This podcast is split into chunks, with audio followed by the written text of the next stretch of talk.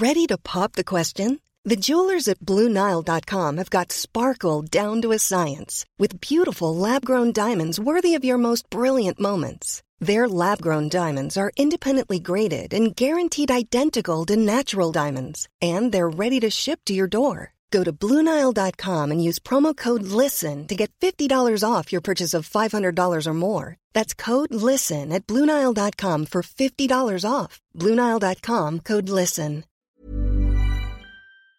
We are live. Uh, there we go. Hi everyone. Uh, happy Tuesday. We are. We Dr. Paul is back. We are going to get right into it. Uh, hello, hello. I've made a, t- a whole list of a ton of questions that the members have Beautiful. for you. First thing I want to say is congrats uh, on the new baby, the new addition to the family. She's beautiful. I've seen the photos. How we, how are you doing? How's she's doing? How's mom doing? Thanks. You know, all the above are doing great. You know, thank God it's uh delivery went well. She's breastfeeding well. She got home within the day. Our midwives have been awesome. Uh, and so, so far, everything is kind of going along plan. And, you know, to be honest, I have to give full credit to my wife because the amount of preparation that she did, and actually, even not just physically, because it's obviously, you know, you take your prenatals, you take your omega 3s, high DHA, all that stuff from a nutritional perspective is helpful but she was also doing stuff from like a mindset perspective. She was listening to birth story podcasts almost every single day. And I'm just, I was just so impressed how she just got into the zone of being like, you know what, this is what my body's meant to do. And um, Yeah. it's exactly manifested that way. Yeah, there's a lot you can do to be proactive. You know, when, when it comes to your birth. Yeah, oh, I love that. I love that. We should uh we should have a conversation about that sometime. I would love to talk more about that. Love to talk more. Yeah, there's, and these are things that I think there are a lot of people that have gone through the, that are in your group that have gone through it they, themselves. They've had varying birth experiences, and maybe mm-hmm. some of them are trying to lose weight after giving birth. And now they're trying to be like, how do I get myself back on track? And maybe they're uh, thinking about having another baby. Uh, and so there's a lot of lot of cool things to think about and consider that I think would be really helpful to all those members. You know, I love that because I think that women, we underestimate how long it takes for our bodies to truly bounce back after a birth. Like, do you have any insight on that? Like, Yeah. heard everything from like up to five years. Like, it must be very draining on our body. In one sense, our bodies are working hard, we're growing whole humans inside us. But in another sense, it must be really draining. And what would the recovery be like that? Like, what's the real, like, what's the recovery on that? Well, you know, that's interesting because if you talk to, you know, an obs-gyn, uh, you know, they'd say, well, you know, as soon as the mom feels better. And, you know, for my wife with my uh, second son, it, it was literally the next day. She was walking around in Sherway Mall, like, you know, three days after. And she then realized that now, sorry, now realize that that was a mistake because even though you physically may feel really good, there is a, a really um, kind of a deeper healing that needs to happen on not just tissues but also emotionally. So, Yeah. you know, um, we we did definitely go through some postpartum with some past kids, and that was a lot to do with again. Um, not taking care of yourself. So one thing that we really want to do this time is that we wanted to give my wife a total kind of pampering for the net for the two weeks after where she's like you know what? I'm gonna a lot of cultures have this have this observance as well stay in bed for or in and around the bed to create that relationship with your baby to Yeah. create that breastfeeding connection a lot of moms are like all right i'm just like i feel okay so i'm like back on it back at it and then they feel like they kind of have to because they have other kids they have Yeah. other responsibilities and so I think there definitely is uh, an emotional recovery that needs to happen. There's definitely a physical recovery. Luckily for my wife, I think because of a lot of the preparation that we did, she didn't have a lot of kind of collateral damage that happens uh, Mhm. structurally, which can Yeah. definitely be a big issue. Uh, and so I, I think to answer your question, the recovery, uh, depending on what you're considering, but I think we need to look at it as that first month has to be extremely focused on you and making that connection with the baby. And even Yeah. though you feel like you could, and then I think just from a nutritional perspective, Gina, Mhm. you um, you give the baby, and I, I've heard some percentages. I don't. There's no research that I that I've seen on, so I don't want to throw it out there. But I've heard that you know a percentage of your nutrients as a mom go into the baby Yeah. a percentage of your toxicity goes into the baby, like stuff Mhm. that you've accumulated, stuff that maybe um, you know we don't think about.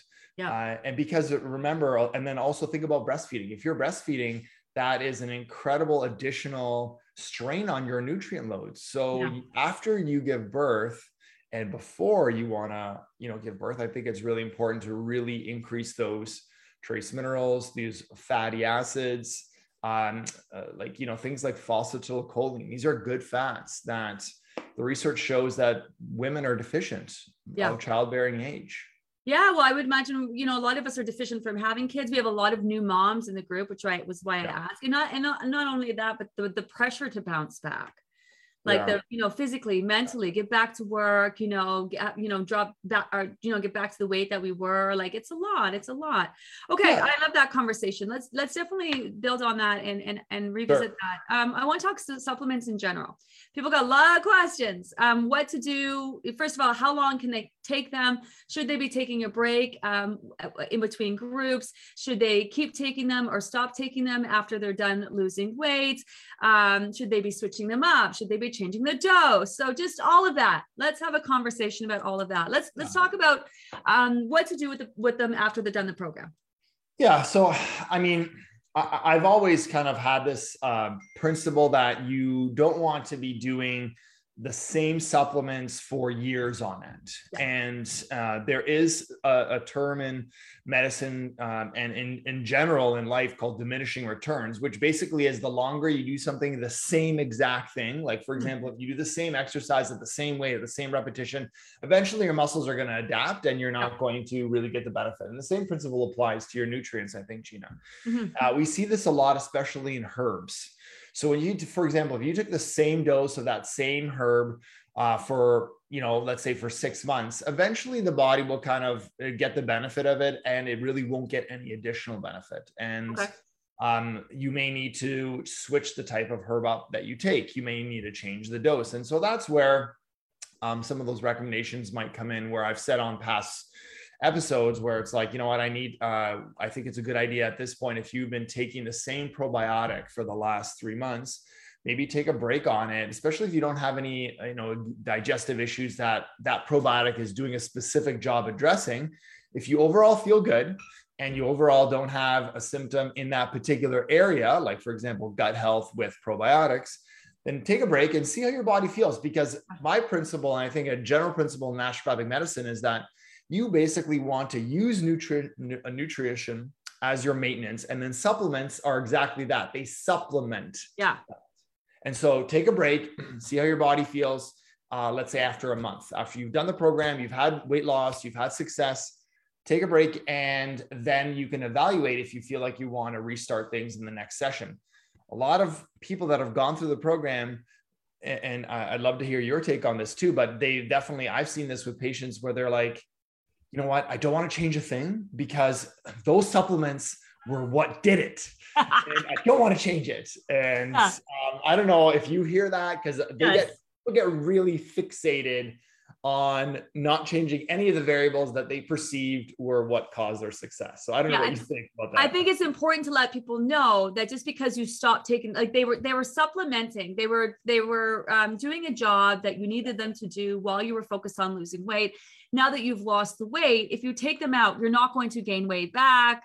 None That's of those things. In fact, I want to talk to you about, you know, what you might like. le- And then this is what we're going to talk about in the maintenance group. You know, now that you've lost your weight, what what are supplements that you can add in to work on elevating your health and wellness in other areas, perhaps? Like, you know, you know, so I want to make it very clear we're not expecting anyone to take these supplements for life and you do not need to take them in order to maintain your weight they were helpful while you're trying to lose weight but definitely i think once you've reached your goal you want you want to evaluate not only that, that but people can take a break in between groups like you've suggested in the past it's, it's good Yeah. just in general to take a break from them for for, Yeah. for physically physical and mental reasons Yeah, so I, I I'll, I'll tell you. I'll give you a little case study. I just had a patient email me this morning. Um, gone through the group, had some success in weight loss. We've been working on some things, uh, and they we started working on some uh, particular foods that might have been causing some additional issues with them. So we Okay. removed that for them. Um, and so we basically looked at some of the supplements that they were doing as being like, we maybe we don't need to do all of them because these areas of your health are doing really well. Yeah. Um, and you know, do you have any cardiovascular issues? Maybe CoQ10 is not going to be something that needs to be continued.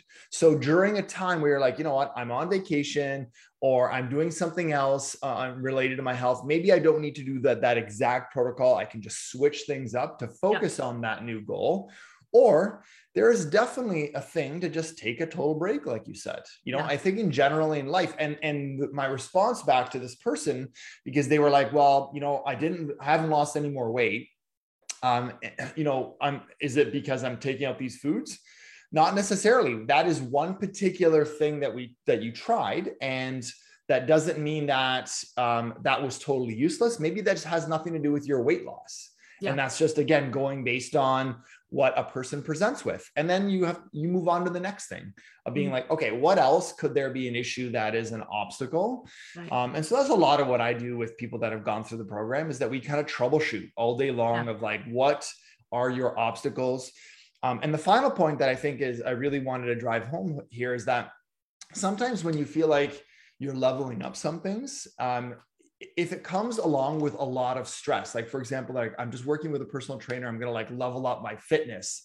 But is that driving your stress levels higher as being one of the obstacles? Maybe mm-hmm. take a moment and reflect that.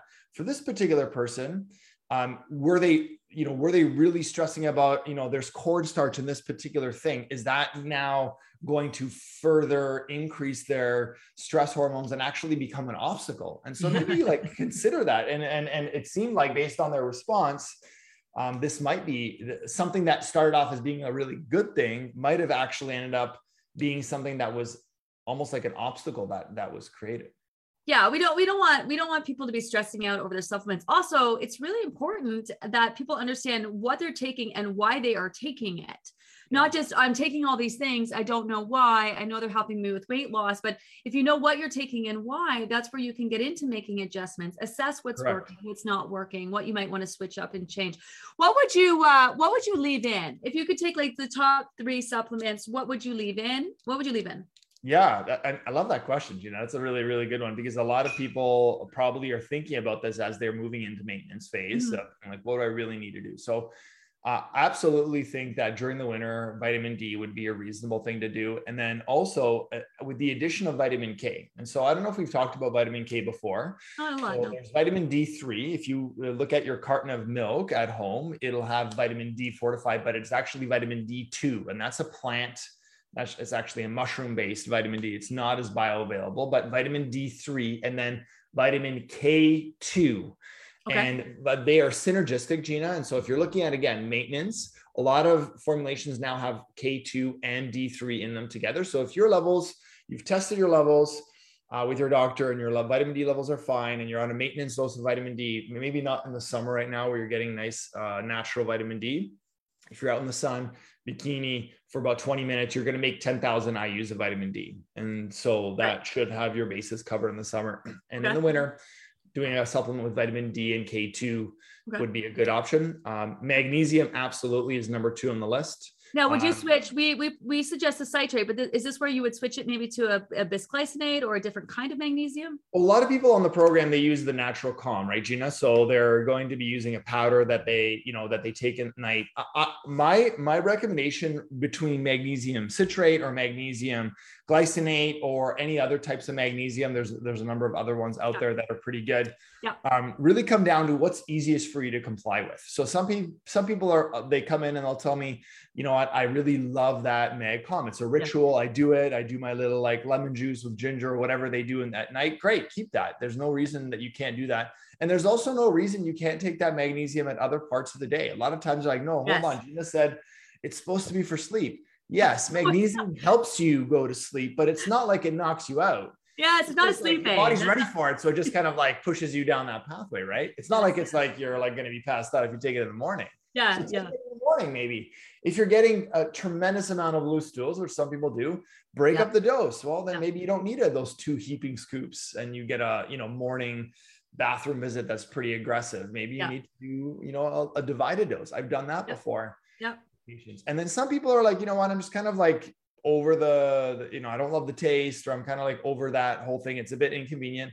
I'm on the go, I'm at the cottage, whatever I'm doing in the summer, then take a magnesium uh, glycinate or bisglycinate. They're both the same thing, in case you're wondering. Okay. Uh, and you can just take a couple capsules uh, in the evening and then one in the morning. The more you sweat, the more you're using your muscles, the more magnesium you need, along okay. with minerals like potassium and trace yeah. minerals. So I would say those two are like really foundational. And finally, omega 3s. Yeah. Are the other ones that I would say is like, you know, there's just so much good research showing that they decrease all causes of death, period. You're, if you are in the lowest, basically, if you have the highest amount of omega 3 in your um, cellular membrane, which is, at, you know, roughly around 10%. Uh, or or even greater than seven, you have the lowest risk of dying of anything, cardiovascular disease, stroke, dementia. And so omega 3s, I think, are really important. Also good to take a break once in a while yeah. and change things up. But I would say as a maintenance one, those three, Gina, are the top minerals. Oh, yeah, those would be my top three. Is there anything that we don't talk about that you would consider uh, that you would suggest people adding in?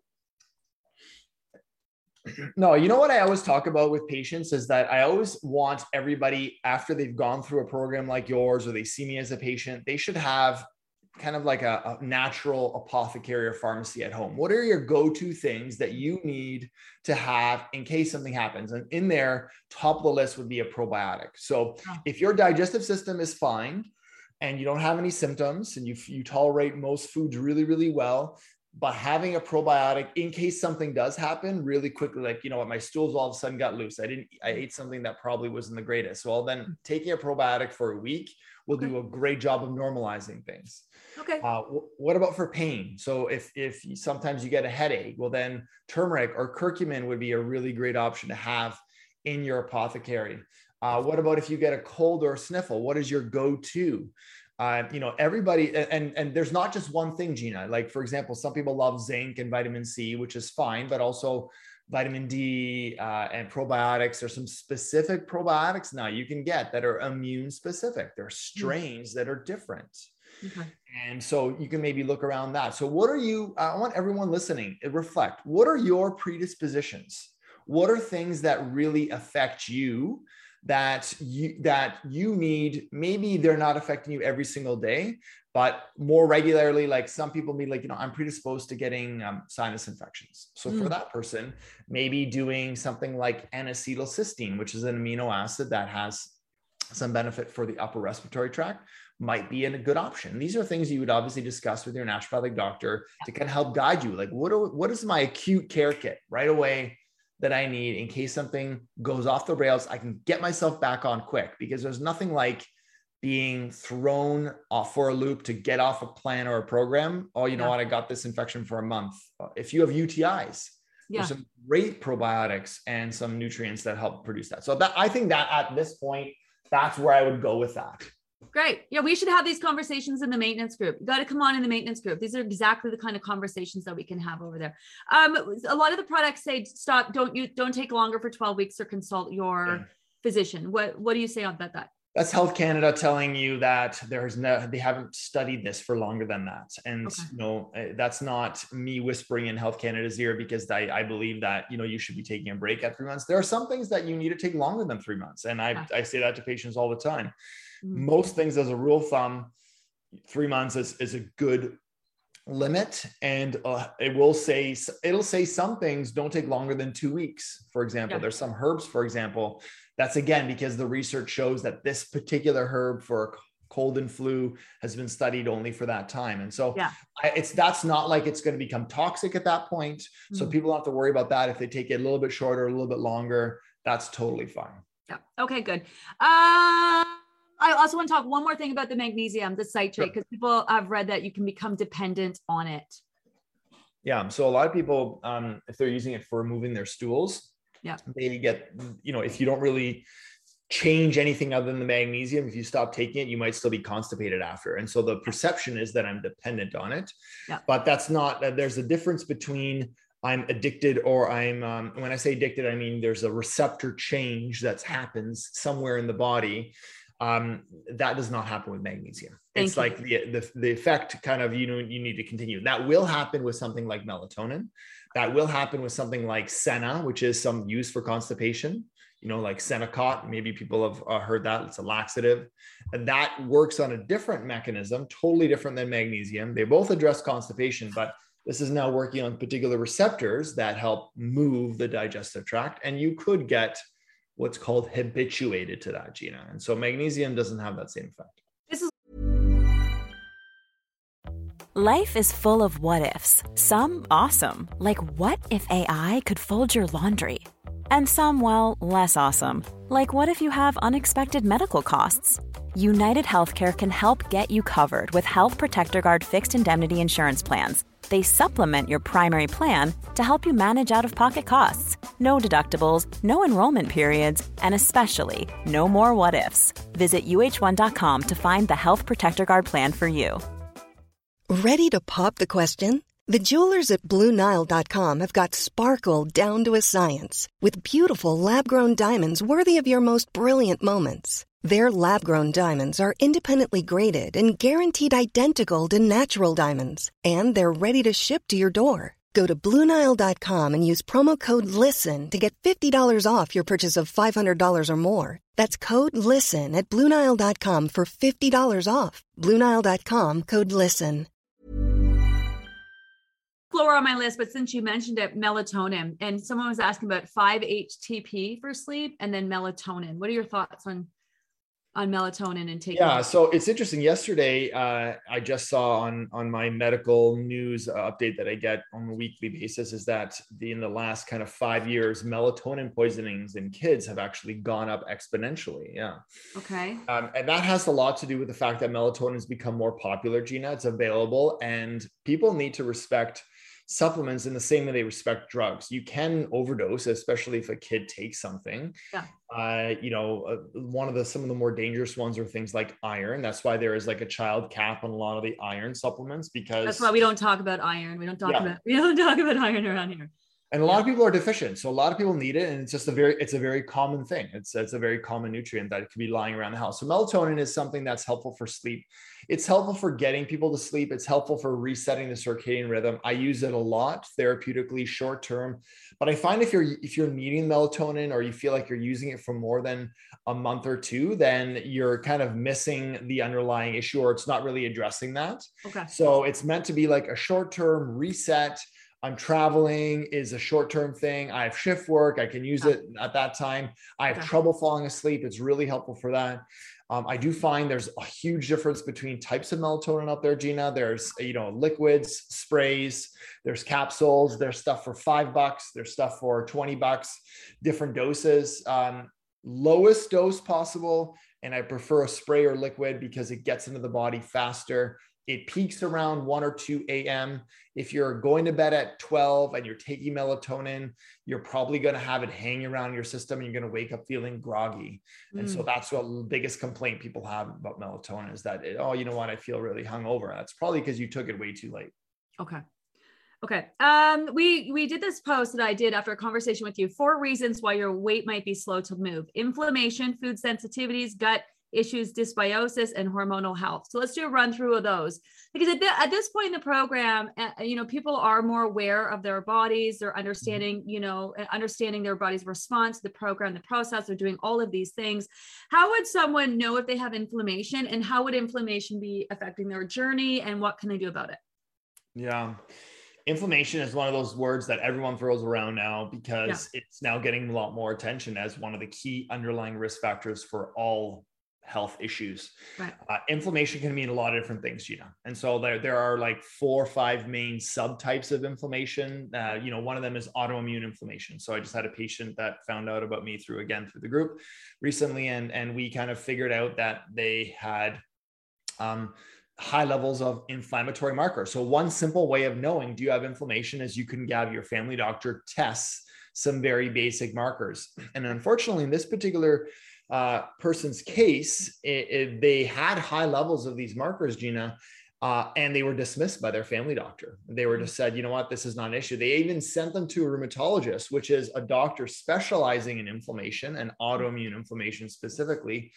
and the response was well you're not high enough. We're really not going to like you know um, worry about it. So that's a common response unfortunately.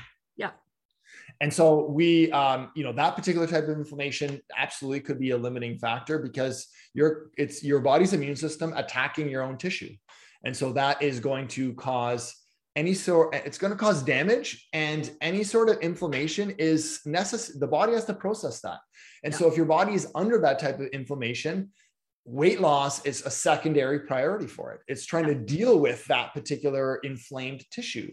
Yeah. Uh, you know, there are there's gut related inflammation. This is the connection to foods, and that's why I do look at food sensitivities because foods, just like anything that you breathe, like for example, pollen, can create an allergic inflammatory response in the body. And if you have a lot of those that type of inflammation, then you're going to be puffy, you're going to be swollen, your joints are going to be tender and stiff when you wake up in the morning. You're going to feel like, you know, a lot of people will tell me, I feel like I'm 80, but I'm actually 45 right. in terms of the symptoms. So these are all little signs and things that will tell you, you know what, there's some inflammation happening. Um, yeah. The typical symptoms also are things like, you know, redness, um, skin issues that keep coming up, oh. um, joints that are tender. This is another type of allergic inflammation. Yeah. So, I mean, all these signs and symptoms, plus blood blood testing, plus pain in terms of uh, that specific type of symptom is all an indicator that inflammation could be present yeah. uh, and could be potentially an obstacle to you losing in your weight and getting to your health goal and I think a big one too is that people think inflammation, they think body. It also affects your brain and your body's whole messaging and communication yep. system as well, right? So it's not just like, your body and your brain joints. Fog is one too that that could be inflammation, but it could also be hormones. So if you've hit that menopausal year or you're before your menopause and you feel like you're always in a fog, well, that could definitely be a hormonal issue, but it also could be an inflammatory issue. Uh, you know, I've had people, um, you know, anybody that has a migraine that uh, will tell you that, you know, there's probably certain foods that they eat that make that migraine worse. Yeah. Well, how does a food make your migraine worse? Well, there's the connection between your gut and your brain. We've talked about this before. There's a very powerful um, signaling pathway through some nerves between the gut and the brain, but also the other way of signaling is through inflammation. This is a, this is what inflammation is. It's a signaling molecule trying to tell the body, hey, this area needs to be healed.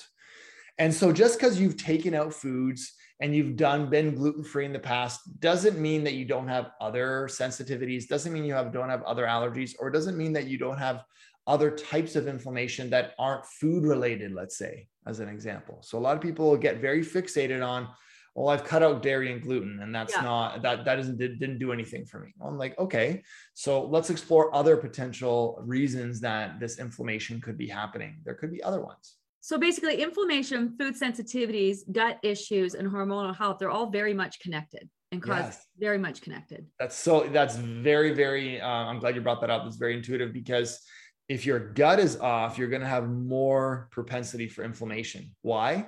Because most of your immune system finds out what's itself and what's harmful external in the gut.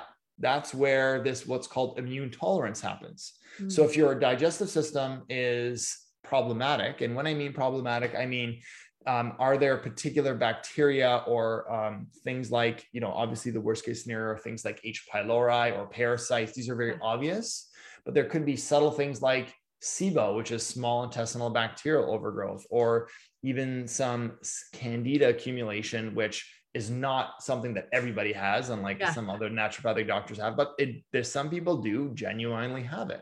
Yeah. And that can cause things like brain fog, Gina, and symptoms of like joint pains. I've seen people that their symptoms of pain go away once you treat the gut. And no matter what you do, you are not going to get anywhere until you actually address that. So the body does have this strong gut inflammation and and and symptom connection. And I imagine stress just makes it all just worse.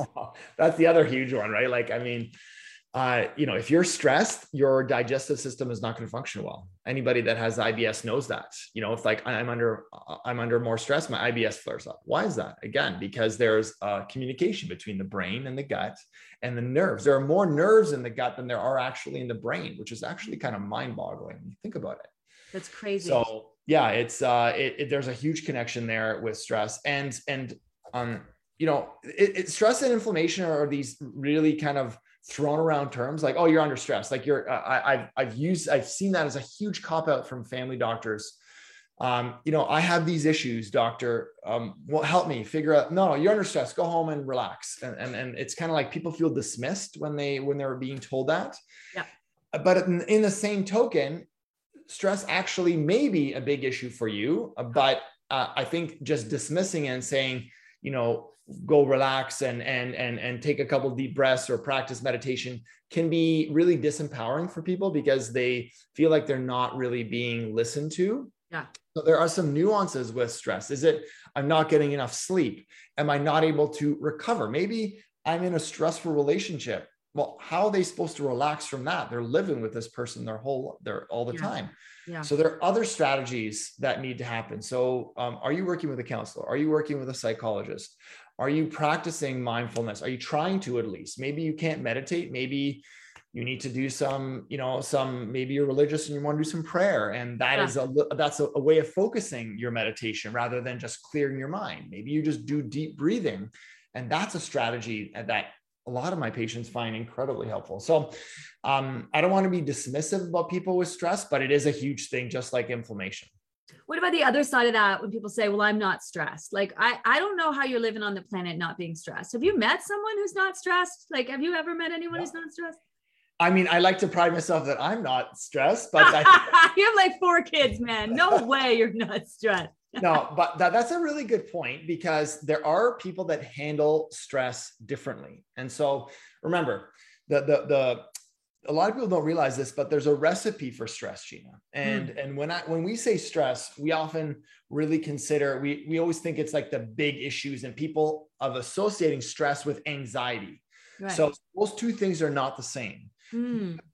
Not be anxious, but still be under a lot of stress, meaning that your your boss is breathing down your neck. You have a lot of these external stressors, and if your body keeps feeling like, you know what, I can cope with this, then your your brain will not perceive that as stressful. But as soon as you that that threshold is reached, being like it's unpredictable, uh, something happens like uh, that is unforeseen, like a car accident, for example, that can throw a person over that threshold, and all of a sudden it becomes perceived mm. as stressful. So stress is all about your perception, and some people have higher tolerance of that, and some people have lower tolerance of that. So that's why um, you know stress is different for every person, and you can't just say same person, same situation has equal stress. Some people might have that manifested as anxiety and insomnia. And some people, like for example, myself, I'm a somaticizer, so my body feels it, but I actually feel really calm and placid from a mental perspective. Yeah like when I look back, you know, with everyone's like, how'd you do what you did and kids and being a single mom and all that? And I used to say I was in denial. If you would have asked me if I was stressed, I would have said no. And, and it's not really until recently in reflecting on it, I think, how the hell did I even do that? I must have been like hella stressed but I was like, I think I was living in denial that didn't really allow me to recognize the fact that I was stressed because I just couldn't do anything about anything. I just had to do what I needed to do, you know? So I think a lot of times we don't even recognize it because I wasn't like, oh my God. I was like, if you asked anyone who knew me, oh, Gina's so chill. Everything just, yeah. you know, rolls off her back. Like she's just like, you're so calm all the time. Now I'm not, but back then I was, you know, and, and that's the way people would describe me. But, and that's probably what I went off of. But now that I reflect back, I'm like, oh my God, how did I survive that? You know? I mean, th- this is a fascinating conversation because one of the areas I'm super interested in is resilience, especially mm-hmm. around COVID. I have young kids. How do I build resilience in my kids? Yeah. Um, because one of the, if you just look at all the research that's it was coming out even pre-COVID, but now definitely after it's is magnified that is is how do people uh, deal with stress? And what what what are the factors that make people better copers and what are factors that don't? Um, and there are many and and and that's not necessarily something we have to get into but um, definitely a lot of it is could be denial with people where um, they are under stress and they're just so used to it that yeah. they're just like whatever it's is normal. But then they realize and like well, I don't get a deep sleep. I feel really tired in the mornings. Uh, you know, I, I take no time for myself because I can. I'm like trying to work 10 different jobs and and and and that is your normal. And yeah. that um, something a person might be able to cope with, Gina, for a decade. But what happens after that? And then they're wondering why they have they're burnt out or they have depression or they have a really terrible menopause that kicks in because your ovaries start stop producing hormones and your adrenal system has to take over. And your Yeah. adrenal system is your stress shock absorber. So your body is designed with this shock absorber. But some people if that stress continues that shock absorber gets worn out and eventually there come may come a point where you're like i just can't cope anymore. And i used to. Is that age? Is that deficiencies? Or Yeah. it could be just that your body's adrenal system that helps us adapt is can't keep up with the load anymore I want to talk about menopause that you just said there because my here's my take on it. Because women are like, why is it so hard to lose weight when you're in menopause? I don't think it's hard to lose weight when you're in menopause. I think that the reason why you're menopause, you're having such issues with menopause is because your body's been systematically broken down over the years because you haven't had taken time. And there are women in other places of the world that don't deal with the same kind of hormonal and menopausal issues that we do sort of here in North America and such. So what's your take on that? yeah that's uh, my take similar is that uh, a lot of people are very fearful of menopause because they hear their friends it's you know it's an awful time Yeah. it doesn't have to be that's the Yeah. first message. it does not have to be i've Right. had so many patients that are like oh, i had menopause my my menses stopped and you know I, life went on or it was very mild Yeah. um, ovaries stop producing estrogen progesterone and that doesn't mean you have none of it it goes down substantially but your adrenal system does produce maybe 30% of what you had before so it does produce estrogen and progesterone over and above the the others cortisol and DHEA hormones and aldosterone and the other ones Yeah. um, so a lot of times for people that are trying to look at what can I do to optimize going into menopause is that you have to look at what system takes over the, the stress and which is literally is the adrenal gland. adrenals, right? So if you have adrenal fatigue, or lack of a better word, your adrenals Yeah. are suffering, or whatever that might be, because we've talked about. It's not a thing, but it's a thing. Like that, obviously, is playing a role. Well, to your point, Gina, is like you just were under recovering and uh and and and kind of regenerating your whole life. And you basically this just menopause just exposed an underlying metabolic weakness. That's- Yes. That's basically uh, it. Now, there are some strong genetics to it too. For example, women that have um, moms that have gone to early menopause, you know, they might go to early menopause and they might actually get menopause at 45. Right. Uh, some women do have a predisposition to having poor sleep after menopause uh, for whatever reason and weight gain. And there is definitely a genetic component. Gen- genes are not your destiny, but they definitely um, act as a bit of a blueprint for your body to where it might go. And you have play there on what particular expression of those genes you might have. Um, and there's some things you can control to a degree, and there's some things that you can't. Um, for example, like certain cancer risks, you either Yeah. have that gene or you don't. Right. So uh, there, the message I try to tell women is that if you, if you do the work up front of trying to do as, as get as healthy as you can pre-menopause, then your menopause you have a better chance to being really smooth um, and and really transition to that healthy uh, and without symptoms. Is there like a is there like a, a supplement that you could say if, you if women are menopausal or suffering that they could take? Like, there any adaptogens or anything like that? Yeah. Is there like take this? Is there? Yeah, so like adrenal uh, support is an absolute must for women that are kind of in that perimenopausal, pre, and then definitely during. Uh, but then additionally, you know, some really basic things, Gina. Like a lot of times, people are looking for like a really fancy, you know, there are these rhubarb extracts that have been studied for, you know, and there's a whole bunch of other ones. But like if you just take a really good quality omega three, and then the difference I would say in menopausal aged women is that you can actually add in something called GLA Okay. uh, gamma linoleic acid. So it's an omega, it's actually an omega 6, which um, has research on menopausal symptoms. And even though it's an omega 6, it does have some anti inflammatory effects. And that has a lot to do with our very kind of basic understanding of like omega 6 bad, omega 3 good. Well, there's some nuances there. And so uh, GLA, which is like evening primrose oil or borage oil, uh, does have benefits on skin, does have benefits on PMS, and which is the hormone connection, uh, and some inflammation. For example, rheumatoid arthritis is one that's been studied for. Uh, so that would be like a more maybe doing an omega three plus a GLA, uh, and then magnesium is like absolutely. And so if you're not doing it, magnesium I've seen just doing magnesium massively decrease hot flashes. Hot Ah. flashes are to do with blood vessel spasticity. And so the more we can stabilize our blood vessels, And I've again another another thing I've seen that goes back to those food sensitivities is that some people take out food sensitivities and their hot flashes get better. They, they don't, you know, they, their energy doesn't change, their gut doesn't change, but their hot flashes get better. Why? Because those molecules, those allergic inflammatory molecules, change the way your blood flows. And hot flashes are to do with that, uh, with blood flow. So about, there's, what, yeah, there's so really, go ahead. So go ahead. I said there's just this really neat connection that a lot of people don't consider with foods that they eat and its impact on blood flow and symptoms like hot flashes, which you would never in a million years think that it's to do with food that I'm eating. What about eggs? Is this where eggs come in? Um, not necessarily, Gina. Like I, I, think that's yeah. Some people find that eggs are a food sensitivity for some people. Yeah. I know they are for me. Uh, yeah. You know, like I know I've seen it on many patients, but they also are a great source of protein, and I understand that. That's why it's such a key part of people that are going through the program.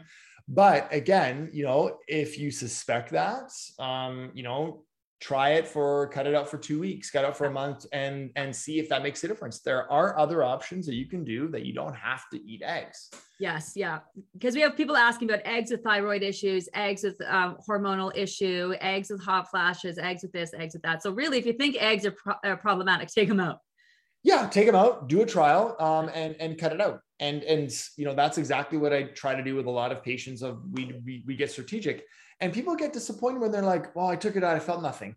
That's amazing news. Yeah. That's awesome. You know, you don't have to actually avoid any of those things. People are like, oh, Dr. Paul, I didn't lose any weight. I cut all these foods. I'm like, okay, great. So we can eat them and you don't have to worry about it ever again. So we're going to keep looking at what the other issues are because there almost always is an obstacle. I, love I don't know. I, I so I, I, just have to laugh about some of these things that people get very kind of, and you know, it's, it's a big deal taking out some of these foods. I don't want to downplay that. It's, no. a, it's like a big, challenge for a lot of people. Yeah. But for all the people that are thinking about that, it's been done. And there are people that go their whole lives without eating wheat because they're celiac, for example. So it's doable. It's doable. It is totally doable. So don't feel like you're the only one that's trying to take out cornstarch and eggs and, and, and gluten.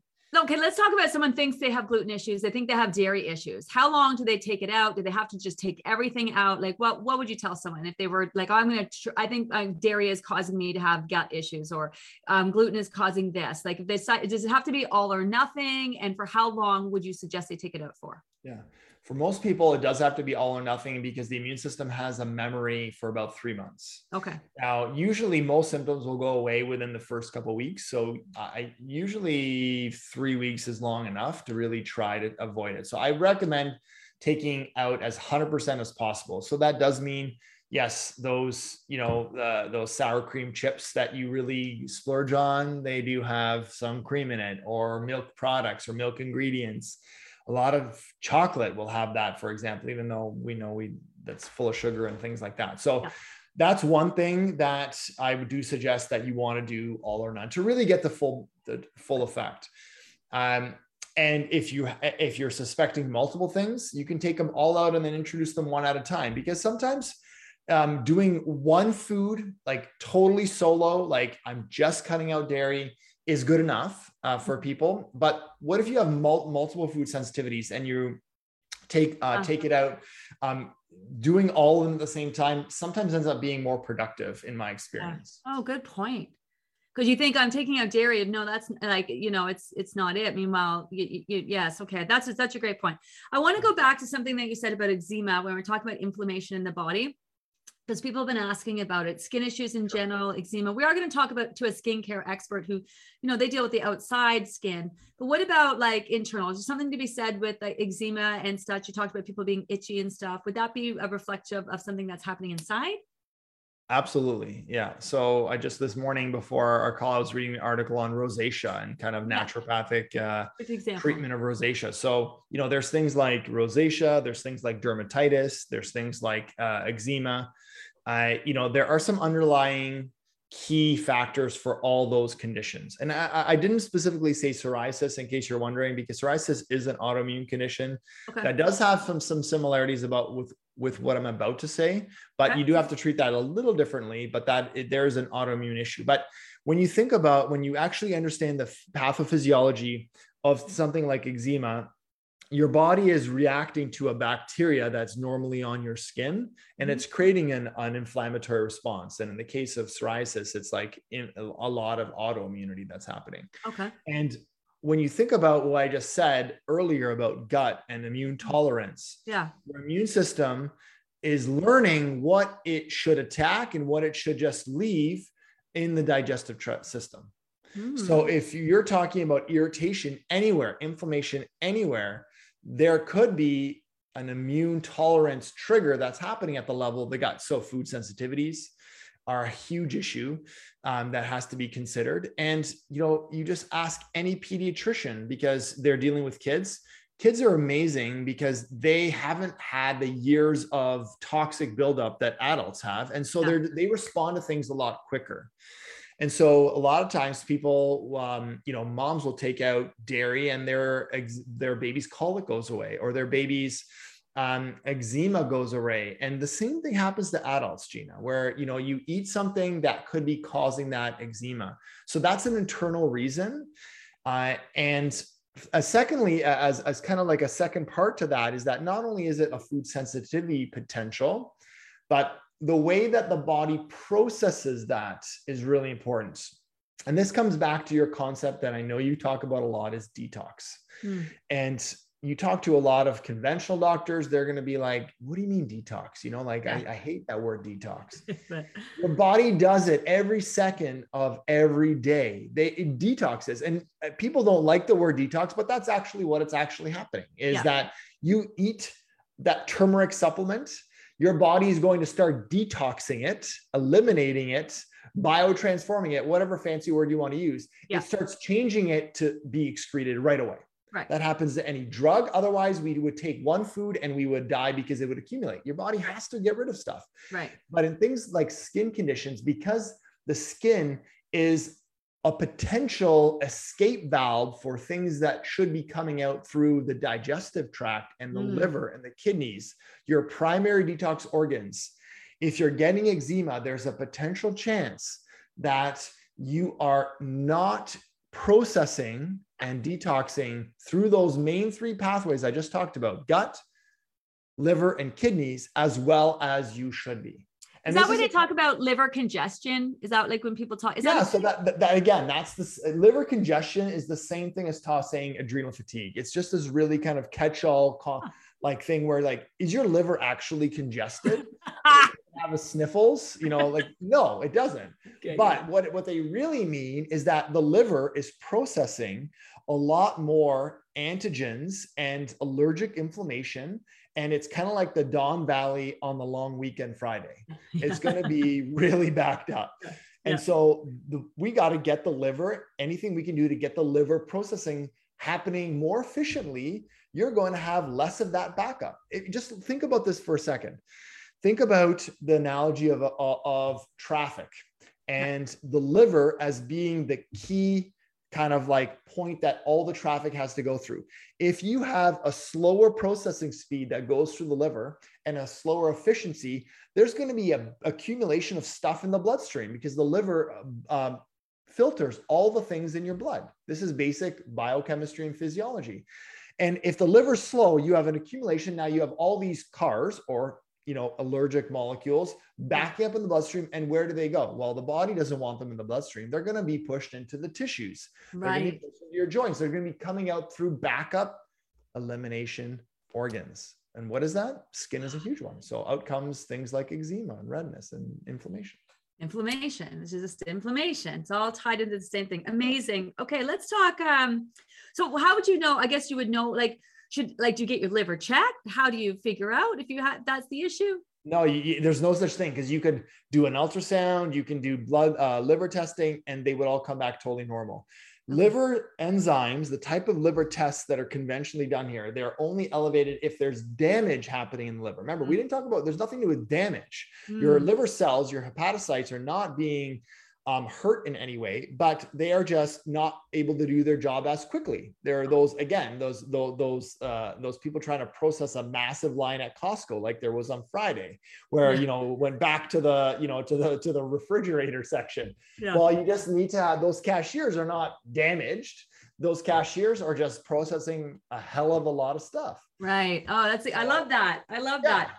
So, so now it's about processing speed and can we help adding in uh, an extra set of cashiers with maybe some milk thistle and some particular nutrients that are helpful? Yeah, maybe we could. And that's where you can process some of this allergic okay inflammation out better. So there, we won't get into it, but there are th- supplements and stuff that people could take. Is this where, like, I am not a fan of detox teas because your body has a natural ability to detox. I don't think it really needs any help.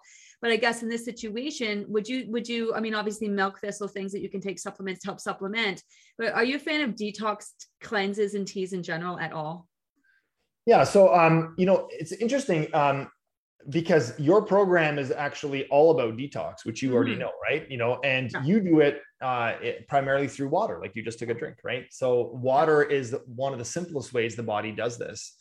Uh, and so things like herbs, and you mentioned milk thistle as being one of them, but in this particular case, milk thistle may be helpful, but it's not one that I would use first off and milk yeah. thistles really shines when there's damage happening to the liver yeah. like in for example hepatitis so milk thistle is not one so um, there's a lot of these companies that want to capitalize on on detoxification so yeah. once you have the principles that you kind of talk about in your program with hydration in place there are certain herbs like for example artichoke for example or dandelion you can drink nettle tea which is helpful for these are all things that will help do their job better so do i believe in cleanses um, as a general rule of thumb, no. Uh, but I do think that there's a place for certain herbs in a therapeutic sense. Okay. Uh, doing a cleanse, is that going to cure your eczema?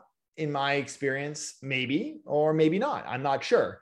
But um, they, it does do something. And uh, most cleanses also, I will say, are most are mostly laxative. Yeah. And so that's my biggest issue with that is that they just have a ton of like, you know, rhubarb in there and turkey tail, all these things that just like blow you out. Mm. And uh, I'm not, we're not so worried about moving things out that way. We're worried about how do we move cellular out waste, bloodstream, liver into the gut out.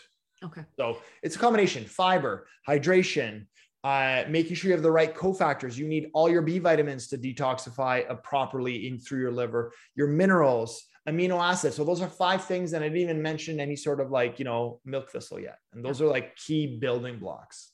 Okay. Hair loss. So, you know, people do the program, they're supplementing, they're eating all these nutrient rich foods. Yes, they're losing weight. Like, when we talk about hair loss, what can you do about it?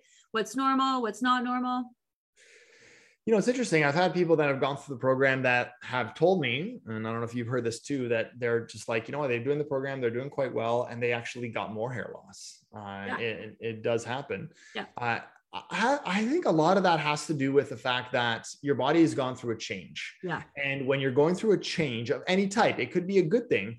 Sometimes the road to healing is paved with um, going kind of backwards. You almost have to peel the layers of the onion, but you have to kind of go through the layers back and yeah. you kind of get symptoms that have been suppressed sometimes come out. Yes. And so there, um, you know, this is a concept in naturopathic medicine that has been known for centuries and it's kind of been forgotten in conventional medicine, but there are these healing crises and we call them detoxes, you know, or the body's detoxing. I hear you talk about that all the time um, naturopathic medicine has kind of gone through this idea of like you know um, you know it's a healing reaction and that sometimes means that you have more symptoms and hair loss could be one of these things as your body eliminates some of the things that have been stored in there for a long time mm-hmm. sometimes there are subtle hormonal changes that happen.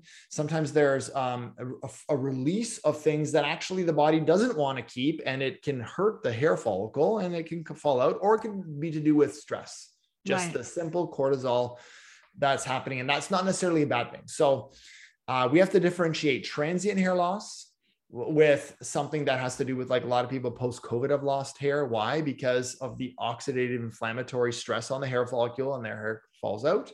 Ah. And yeah, and that's a temporary thing that happens. Uh, similar to the idea with why you lose your smell and taste after COVID for some people. Right. Oh, interesting. 30% of people do that.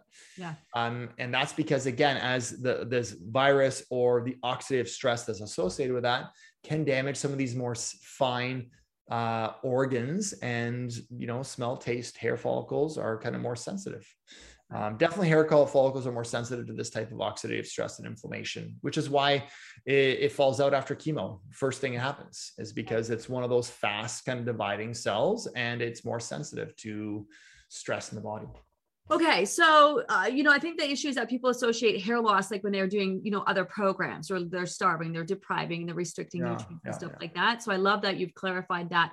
What can people take? Like people are talking like to take collagen. Is it biotin? Is it like what?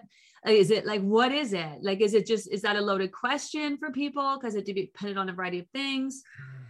Yeah there's a huge industry with hair loss. I mean like yeah. you know, internationally there's a ton of stuff. I have patients traveling around the world and doing to different clinics and trying different supplements bamboo supplements and there's you know there's a little bit of research on this. I think in general like what i use is i use like a hair skin and nails uh, a medical grade hair skin and nails formula that has a lot of these like silicone biotin selenium uh, some antioxidant um, nutrients that have been studied for kind of preventing hair loss vitamin E is helpful mm-hmm. in this particular case, and then of course collagen. Uh, taking you know the the powdered collagen that pe- that you know people take as part of the program is not going to prevent their hair loss. Um, I have not seen that therapeutically before, but um, it's possible that maybe it's preventing it, and you would have lost a lot more if you weren't taking yeah. it. Yeah, it's hard to know that.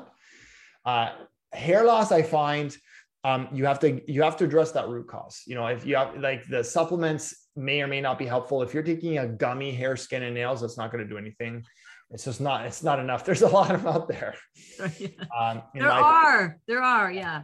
Yeah. In my opinion, just again, my issue with gummies, again, coming from the nutraceutical world, you literally can't load that thing up with enough therapeutic nutrient. Um, eh, there's a there's a loading capacity to that little juju that you might be taking. Mm-hmm.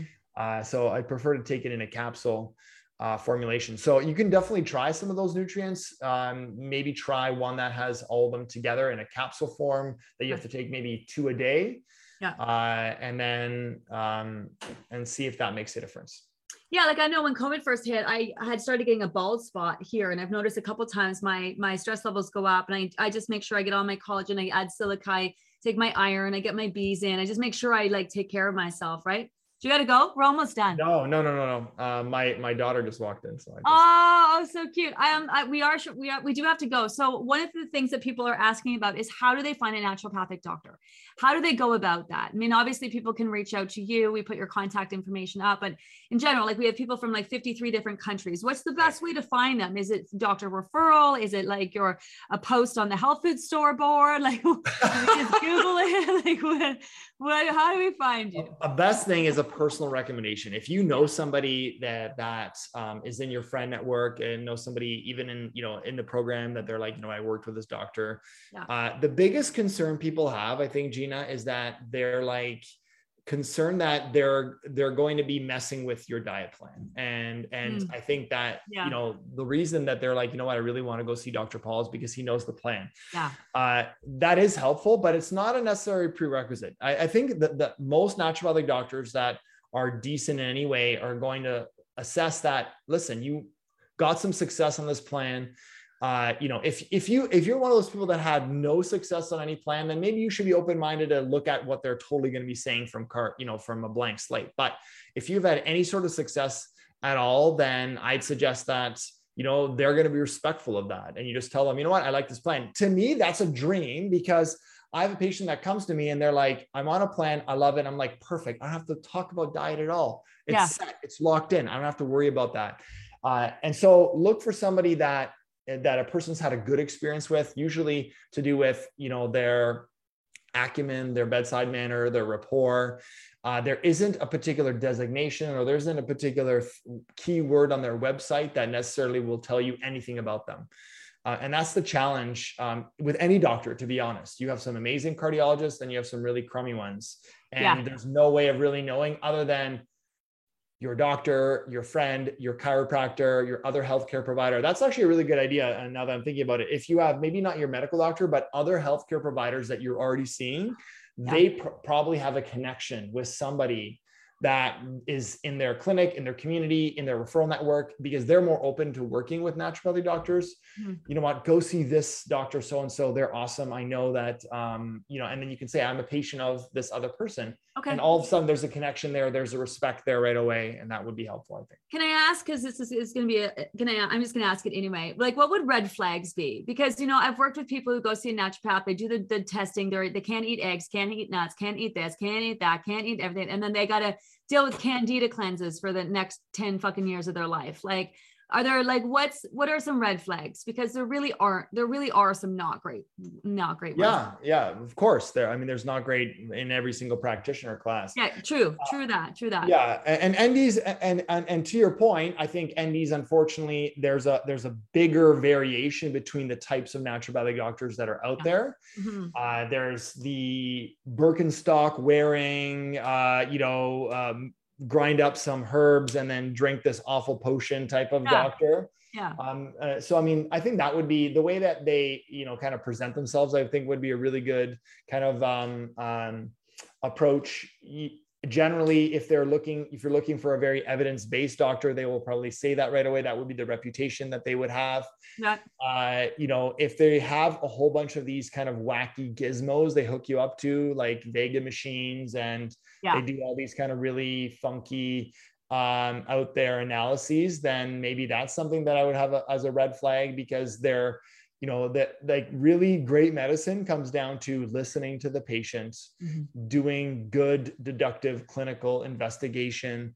using uh, comprehensive lab assessments um, and then some additional personalized testing if required yeah. uh, after that and that's usually a great barometer if they're trying to sell you a $2000 package up front and this yeah. is mainly for people outside of ontario because that's really not allowed in ontario but uh, that's usually a giveaway that I don't, I personally don't like that because it's not personalized. It's like yeah. you're getting a total package and then you have to commit to this program of mm. $5,000 a year just to kind of be part of it. Eh.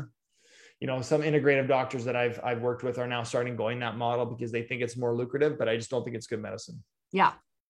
I just like there, there's lots of things that we could do for here to be more lucrative too. And it's just it's just I got to be able to sleep at night and I want to actually help people. so it's not right. same for sure. Same for me, right? Like I, it comes down to like great personal care with yeah. with people. And then to be honest, you know, it's like it's like you kind of have to just just like you have to find a good massage therapist. You know, mm. you're gonna have to maybe do a couple. Like go have. Okay. A, a, great option is to go have like a meet and greet. A lot of these doctors have like meet and greet options where it's like a complimentary 5, 10, 15 minute chat of being like, hey, I just want to ask him a couple questions. What do you think about, you know, what's your approach to weight loss? Mm. Ask him that question. Okay, you know, great. Um, how do you how do you do assessments? You know, what type of um, how often do you want to see me?